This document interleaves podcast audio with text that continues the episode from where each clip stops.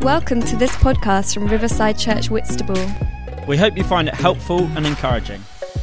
If you would like to find out more information about us, Why not check out our website at riversideuk.org? our Facebook page, or follow us on Twitter at Wit Riverside. So, uh, morning, everyone. As Kenny said, my name's James. I was, for those of you who don't know, I was wi- uh, with you last year, uh, probably about 18 months ago, in your All One series. Um, when the words of Arnold Schwarzenegger is almost an answer to him, I am back again. So, um, very much welcome. This time, I'm speaking about something very different. Um, I'm wrapping up the series we've been looking at called Twin Tracks. Uh, inspired by the book of Psalms, looking at this tension we see in our lives and in the world around us. So, just a bit of a recap. Um, so, first, Simon gave us an introduction to the series, acknowledging the history of the Psalms and how the Psalms are not a literal guide, but an articulation of real people making sense of their world. And then we heard from Jake about the tension of Torah and Messiah, dipping into the messianic Psalms that point forward to Jesus and how we look back from the point of Jesus.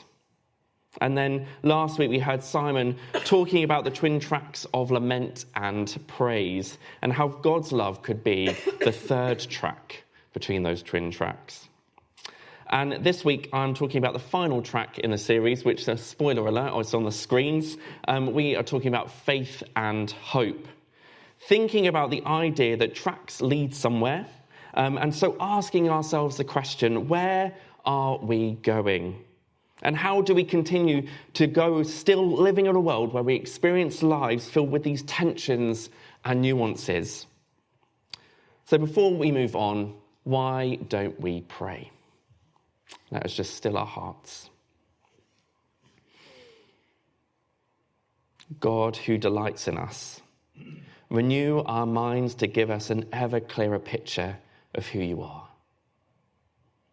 God, who favors us, help us to reframe our vision of ourselves on this journey of becoming. God, who can hold the full breadth of our emotion, help us to retell whispers of the hope that hibernates in us. Help us to resist in a way that prophetically declares your kingdom. All of these as we apprentice ourselves to you, that we might follow you in a more authentic way. Amen. Amen. So, for those of you who like to know where we're going in a sermon, which I must admit I am one of those people, um, we're going to kick off with some context, briefly looking at those, those two words, our twin tracks for today faith and hope. And then we'll be thinking about three Psalms in particular, um, looking at what does it mean to have faith and hope in today's context, and explore some questions around that. And I've even started every point with the same letter, so don't say I don't ever treat you. Um, but, uh, but yeah, but looking back, um, the Bible Project video that Simon showed us in the first week, the narrators discussed that not only do the Psalms help us to articulate the complexities of human emotion, but as we progress towards the end of the book, they become forward looking. The idea of faith and hope, therefore, are etched across the Psalms. I think this becomes particularly poignant when we think about the context that they are written in. The Psalms were most likely compiled in and therefore likely used in exile. For me, this makes the idea of faith and hope in the Psalms ever more powerful. Imagine having lost your home, having been forced into exile, and you sing out and pray words like these on the screen. So I will proclaim the Lord's decree. He said to me, You are my son. Today I have become your father. Ask me, and I'll make the nations your inheritance, the ends of the earth your possession. I will give you thanks, for you answered me. You have become my salvation. The stone the builders rejected has become the cornerstone. The Lord has done this, and it is marvelous in our eyes. And finally, the Lord builds up Jerusalem. He gathers the outcasts of Israel. He heals the brokenhearted and binds up their wounds. and we'll be revisiting those Psalms a bit later. But for me, reading those Psalms in the context that they were written in moved things to become far more revolutionary. Speaking of a future they did not yet realize becomes something that creates perseverance, the ability to keep on going whilst traversing the twin tracks. And we read in James 1 that the testing of our faith produces endurance. We can see in the writings of the Psalms the practice of digging in deep, of living in the tension of the twin tracks. And we've explored that all over this sermon series. And we live in the tension of the now and the not yet, the things we are seeing and the things we long to see. We read in Hebrews 11 a long list of times where we see this tension. We read about Abraham, who was hoping for a land for his descendants, which he did not yet see fully realized. But also, he hoped for the opportunity to have children, and he saw that revealed in the birth of Isaac. We read about Moses, who saw the hope of the Exodus, his people released uh, as they, uh, he saw that, realized as they escaped Egypt. But he did not see the hope of the promised land fulfilled in his lifetime. And we read about other biblical characters, people who saw signs and wonders, but also people who died without seeing the signs they hoped for, instead, hoping for a greater resurrection. And therefore, hoping in the sea of the now and the not yet doesn't mean that we'll always see what we hope for. Faith and hope are not the same as wishing on a star, where, it become, where because we hope, we will see it fulfilled. Hebrews chapter 11 starts with this verse. Now, faith is the assurance of things hoped for, the conviction of things not seen to have faith and hope in the midst of the now and the not yet, in this tension of the twin tracks, means we have a hope even if we don't see what we hope for come to fruition. We have an assurance and a conviction. And it is not a blind hope. We read in 1 Corinthians 15 14, and if Christ has not raised, been raised, our preaching is useless, and so is your faith. I mean, man, Paul. Wow. Um, our hope is rooted in the life, the death, and the resurrection of Jesus. If Jesus did not rise from the dead, our hope is in vain. Our hope is therefore Christ shaped. It is Christiform, if you will. We therefore look at everything through the lens of Jesus' resurrection. And as we walk in the tension of the now and the not yet, we do so rooted in the hope of the resurrected Christ. Unfortunately, the thing about tensions is, is they, they aren't clean, they're, they're pretty messy. And I think that makes us feel uncomfortable, especially for a nation that loves to queue. I mean, we love things in order. Um, the psalm paints, the psalms paint a different picture to hold onto a faith and a hope in the midst of tension invites a messy, not so clear cut picture. We see that from the brutal honesty in the pages of Scripture. We see people processing real emotion, asking real questions. We see the rawness and in the anguish of the human experience as we turn through the pages of the Psalms. Recently, I've been listening to this song um, uh, by a collective of songwriters called Songhouse. And this particular song that I'm, I'm just going to show you some lyrics for uh, is called Drunk Again. And for me, I think it, it really depicts the idea of a modern psalm. The first verse and chorus say this Oh, I didn't ask for the scars that I've been given. That's the price you pay for someone else's sinning. The preacher said, I'll find a reason. Don't have the heart to tell him I don't believe him. Some call it a habit, some call it a sin, some call it a pattern. I don't know where this ends. They call me a daughter, but I don't believe them. Baptized in the water, don't feel any different. All I know is it's sign, and so I lift up my hands, worshipping Jesus, but I'm drunk again.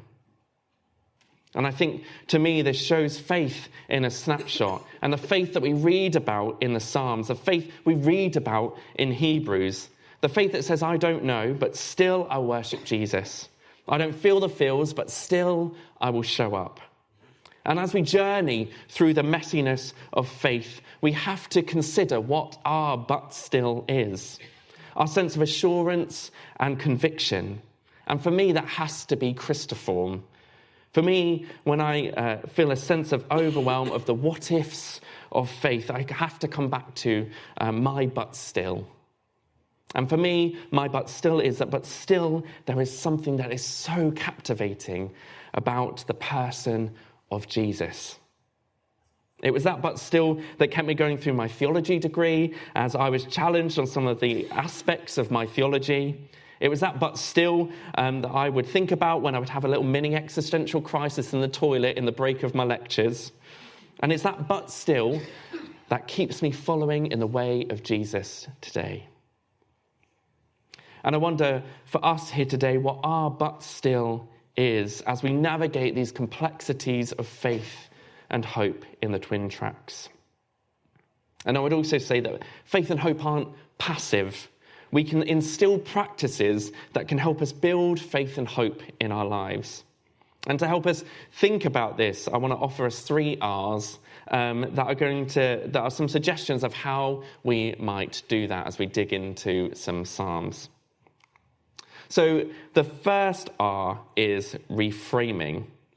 To begin thinking about this, I want to offer you a question What kind of God do you hope in? When we were looking at those three passages earlier from the Psalms, we, read this from Psalm 2 7 to 8. I will proclaim the Lord's decree. He said to me, You are my son. Today I have become your father. Ask me, and I will make the nations your inheritance, the ends of the earth your possession. Here we have a God that calls us his children. How we are and who we are at this very moment in time in our being is a child of God. That is something that extends to who we were yesterday and who we will be tomorrow. And we heard from those song lyrics, they call me a daughter, but I don't believe them.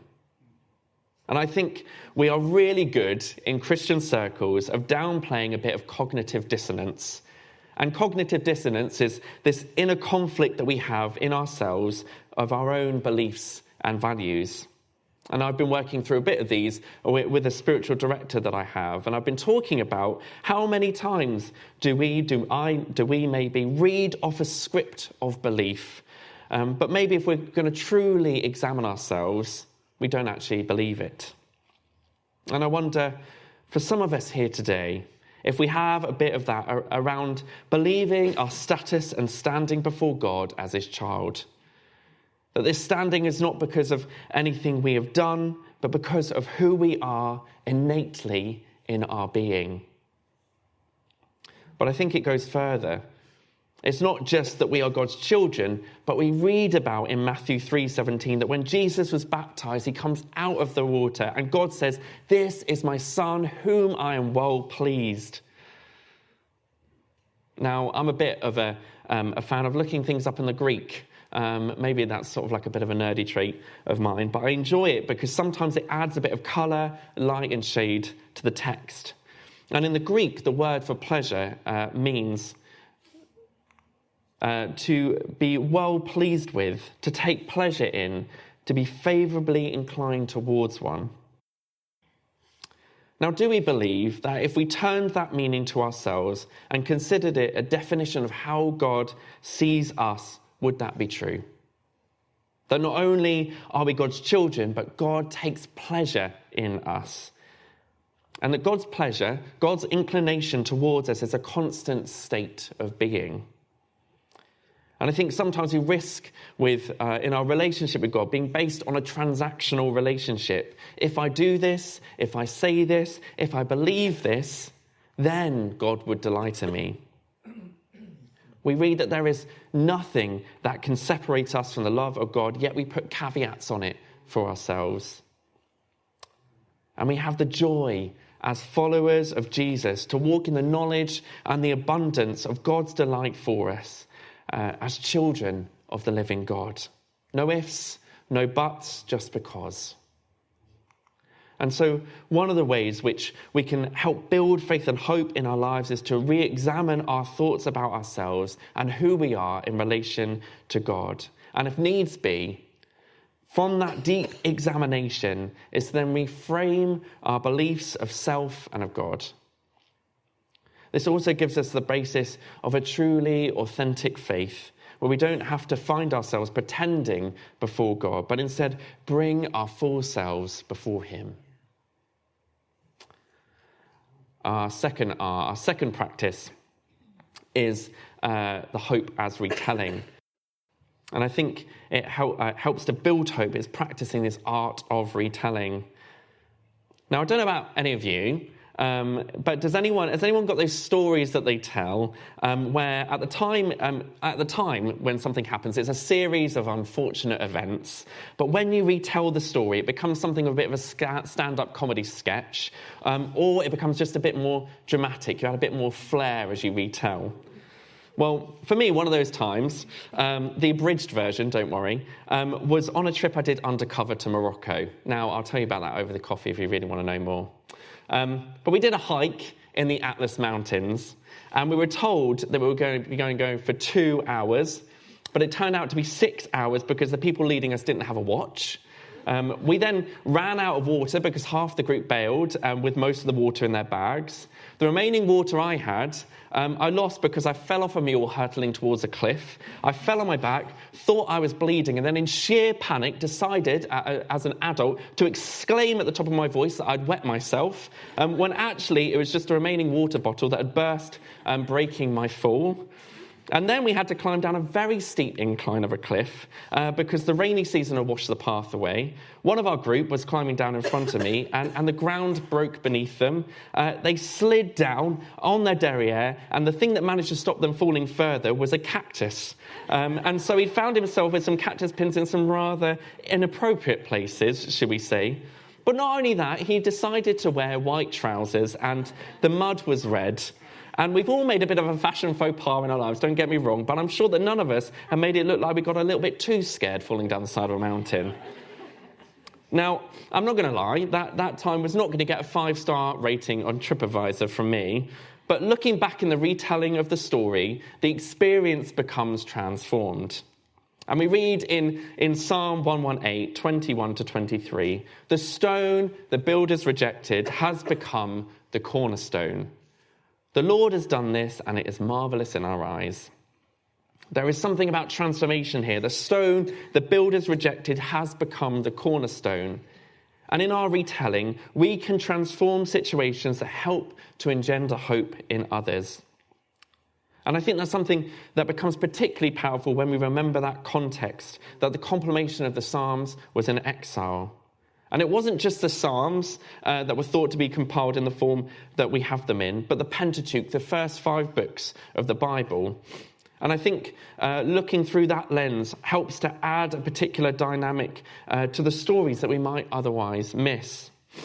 We read in Exodus uh, 24 9 to 12 how Moses and Aaron and some of the leaders of Israel go up the mountain to see God collectively for the first time.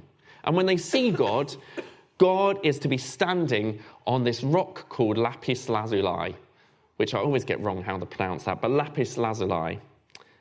And it feels a bit of an odd detail, doesn't it? You go up to see God for the first time, this, this massive moment, and the distinct detail is he's standing on this rock called Lapis Lazuli. And it feels a bit odd to mention. And Rob Bell, in his book, What is the Bible, says we need to pay attention to the weird bits. He mentions that the rabbinic tradition talks about Scripture having 70 faces, and that as we read it, as we think about it, as we question it, it's like turning a gem and we get to see different parts of the story. Different things come to the forefront that paint us, an ever, uh, paint us a picture of an ever, ever expanding picture of God. And it was after reading this book that I began to ask myself the question why is that there? Every time I'd read something a bit weird um, that I found a bit odd in Scripture. Uh, and I read this part in scripture as I was spending time sort of following the Israelite journey from Exodus to the promised land.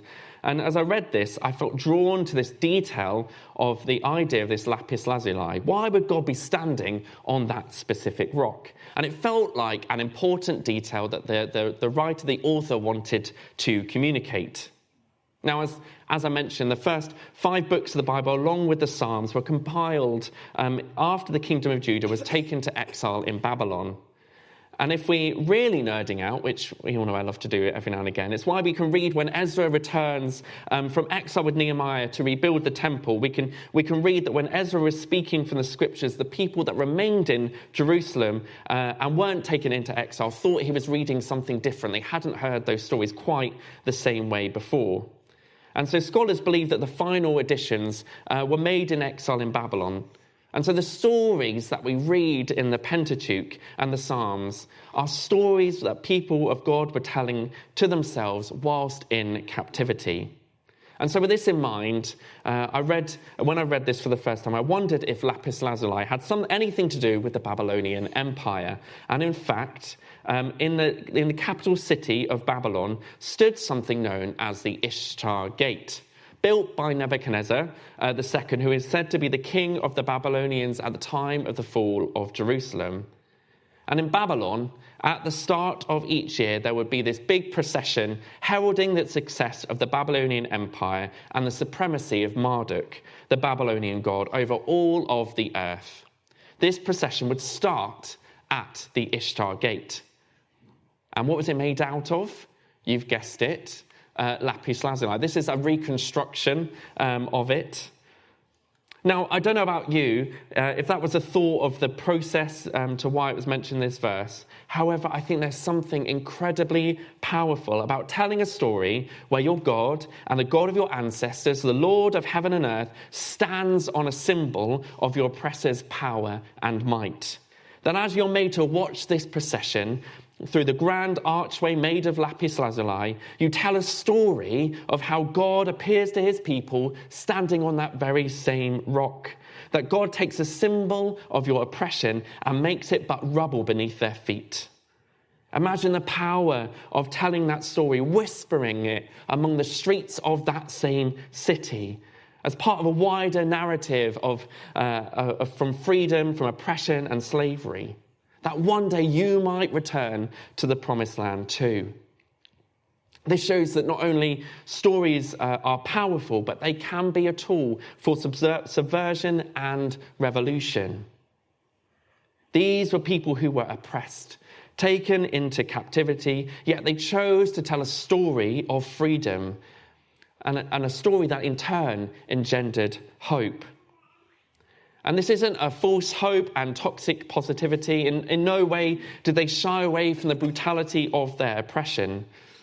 But it shows that the stories, uh, it shows that stories uh, have the power to connect with the realities of our world, the mud and the mire and the grit, and in the midst of that, to speak of a new hope and a different future the stories that we tell and the lives that we lead as followers of Jesus in a time of transition and change can both connect with the pain of our world and point to the hope of a new heaven and a new earth.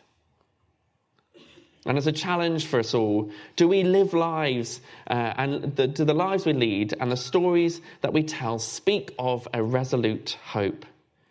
Do we meet people in their pain and journey with them as carriers of hope? Do we extend that hope to others? Do we dare to tell a different story?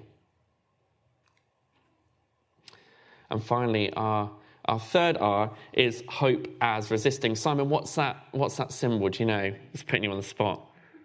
No, he doesn't know. It's actually the resistance symbol from Star Wars. Simon and I have just been really cracking into the Mandalorian this weekend, but um, well, so that's what Google told me, so I might be wrong.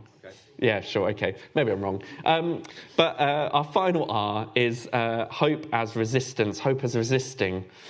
Um, and it helps to build on that previous point of retelling. And we read in, in Psalm 147, 2 to 3, um, the Lord builds up Jerusalem. He gathers the outcasts of Israel. He heals the brokenhearted and he binds up their wounds. And I love reading that passage in the knowledge of a song being sung like that when you're being taken into captivity. Uh, Psychology Today, there was an article in Psychology Today, and it said that hopelessness often coincides with a narrowed perspective of what is, uh, what is important or possible. To therefore, to, to build hope, therefore, means uh, to, that we sometimes have to resist a narrative that seeks to limit what is possible. And so, how do we resist, especially when we might face systems of injustice, of violence that seek to belittle or rob dignity from others? How do we resist in a way that is prophetic and builds hope? Well, it might surprise you, but I believe that Jesus um, in Matthew 5 38 to 42 displays this act of resistance. Uh, and in, Matthew, in that chapter, he says this You have heard it said, eye for an eye and a tooth for a tooth. But I tell you, do not resist an evil person. If any of you slaps, uh, slaps you on the right cheek, turn to them the other cheek also. And if anyone wants to sue uh, you, take your shirt and hand over your coat as well. If anyone forces you to go one mile, go with them two miles. Give to the one who asks you, and do not turn away from the one who wants to borrow, uh, to borrow from you. And and I think in that passage, there, there is a bit of resisting going on there, but in a different way. A resisting of cultural expectations, and in doing so, shaming an unjust system and turning it on its head.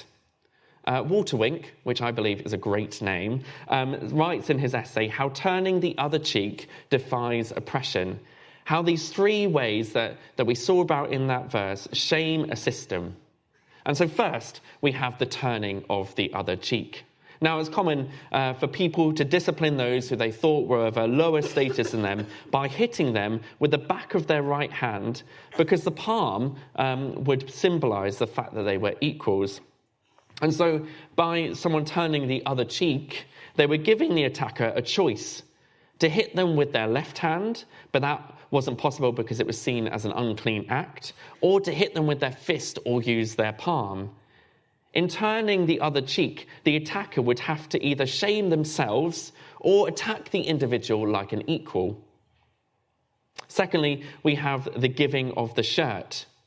This particularly speaks to a court situation, and if you're being sued and all you can give is your shirt, it means that people are exploiting those that are in poverty.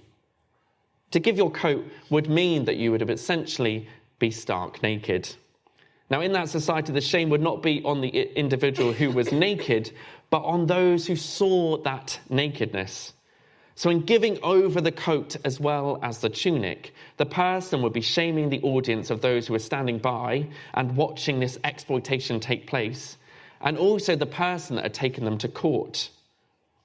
And thirdly, we read about going the extra mile. What Jesus is speaking about uh, is when a Roman soldier would force a person to carry their pack for a mile.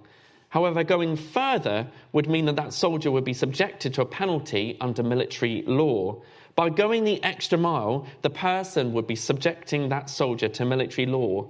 And imagine the sight of your oppressor running, running after you, begging you to stop carrying their things. All of these examples are of a prophetic resistance. Not only does it invite justice and not retribution or revenge, but it also exposes that a system that exploits the oppressed and marginalized. And it's a shame that sometimes our Christian tradition has turned these things into be a really nice thing that we bend over backwards, or maybe sometimes we crochet it on a pillow, um, rather than the revolutionary aspect of which it was intended. In our lives, we are also called to prophetically resist to do things that shame systems that seek to exploit and oppress, to maybe perform actions that society would deem weird, that maybe those in power might sometimes deem offensive, but that seeks to extend and walk in the way of Jesus um, by standing with those who experience injustice. And we have seen over history stories of people that have done just that of Nelson Mandela, Martin Luther King Jr., of, of Rosa Parks, of people that have prophetically resisted unjust systems in a way that in turn engenders hope in others. So much so, we retell their stories and feel inspired to continue resisting. And those are quite big actions, but we can also resist in small ways in the office, in the local community with our neighbours small ways which can help bring about the kingdom of God. And so, as we come into land, I'm just going to invite the band back up as we as we come down, come into land.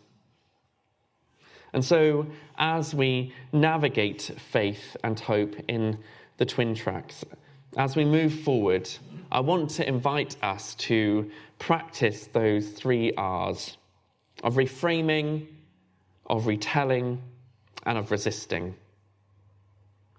Let us do so acknowledging what we have learned from the rest of this series of the twin tracks. This has all been about navigating what it means to live in the tension, whether that is Torah and Messiah, lament or praise, or maybe some of the other tensions that we may face that we haven't explored. And ultimately, coming back to what Simon brought to us in the first week about the Psalms being an authentic expression of our emotion in our circumstances. That we can bring our full, authentic selves before a God who is, is for us and pleads with us, even amidst the mud and the mire of our situations. Let us pray. And I just want to invite you, if you're able to, please do stand.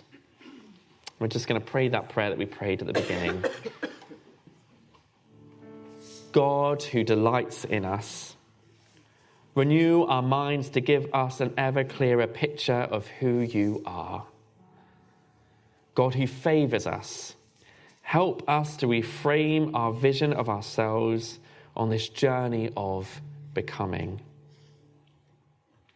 God who can hold the full breadth of our emotion, help us to retell whispers of the hope that hibernates in us Help us to resist in a way that prophetically declares your kingdom. All of these as we apprentice ourselves to you, that we might follow you in a more authentic way.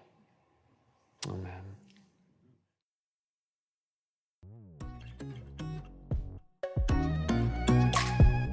Thank you for listening. If you'd like to contact us about this talk, To hear more or to find out about Riverside Church Whitstable, then visit our website at riversideuk.org. also you can contact us through our Facebook page or tweet us at Wit Riverside.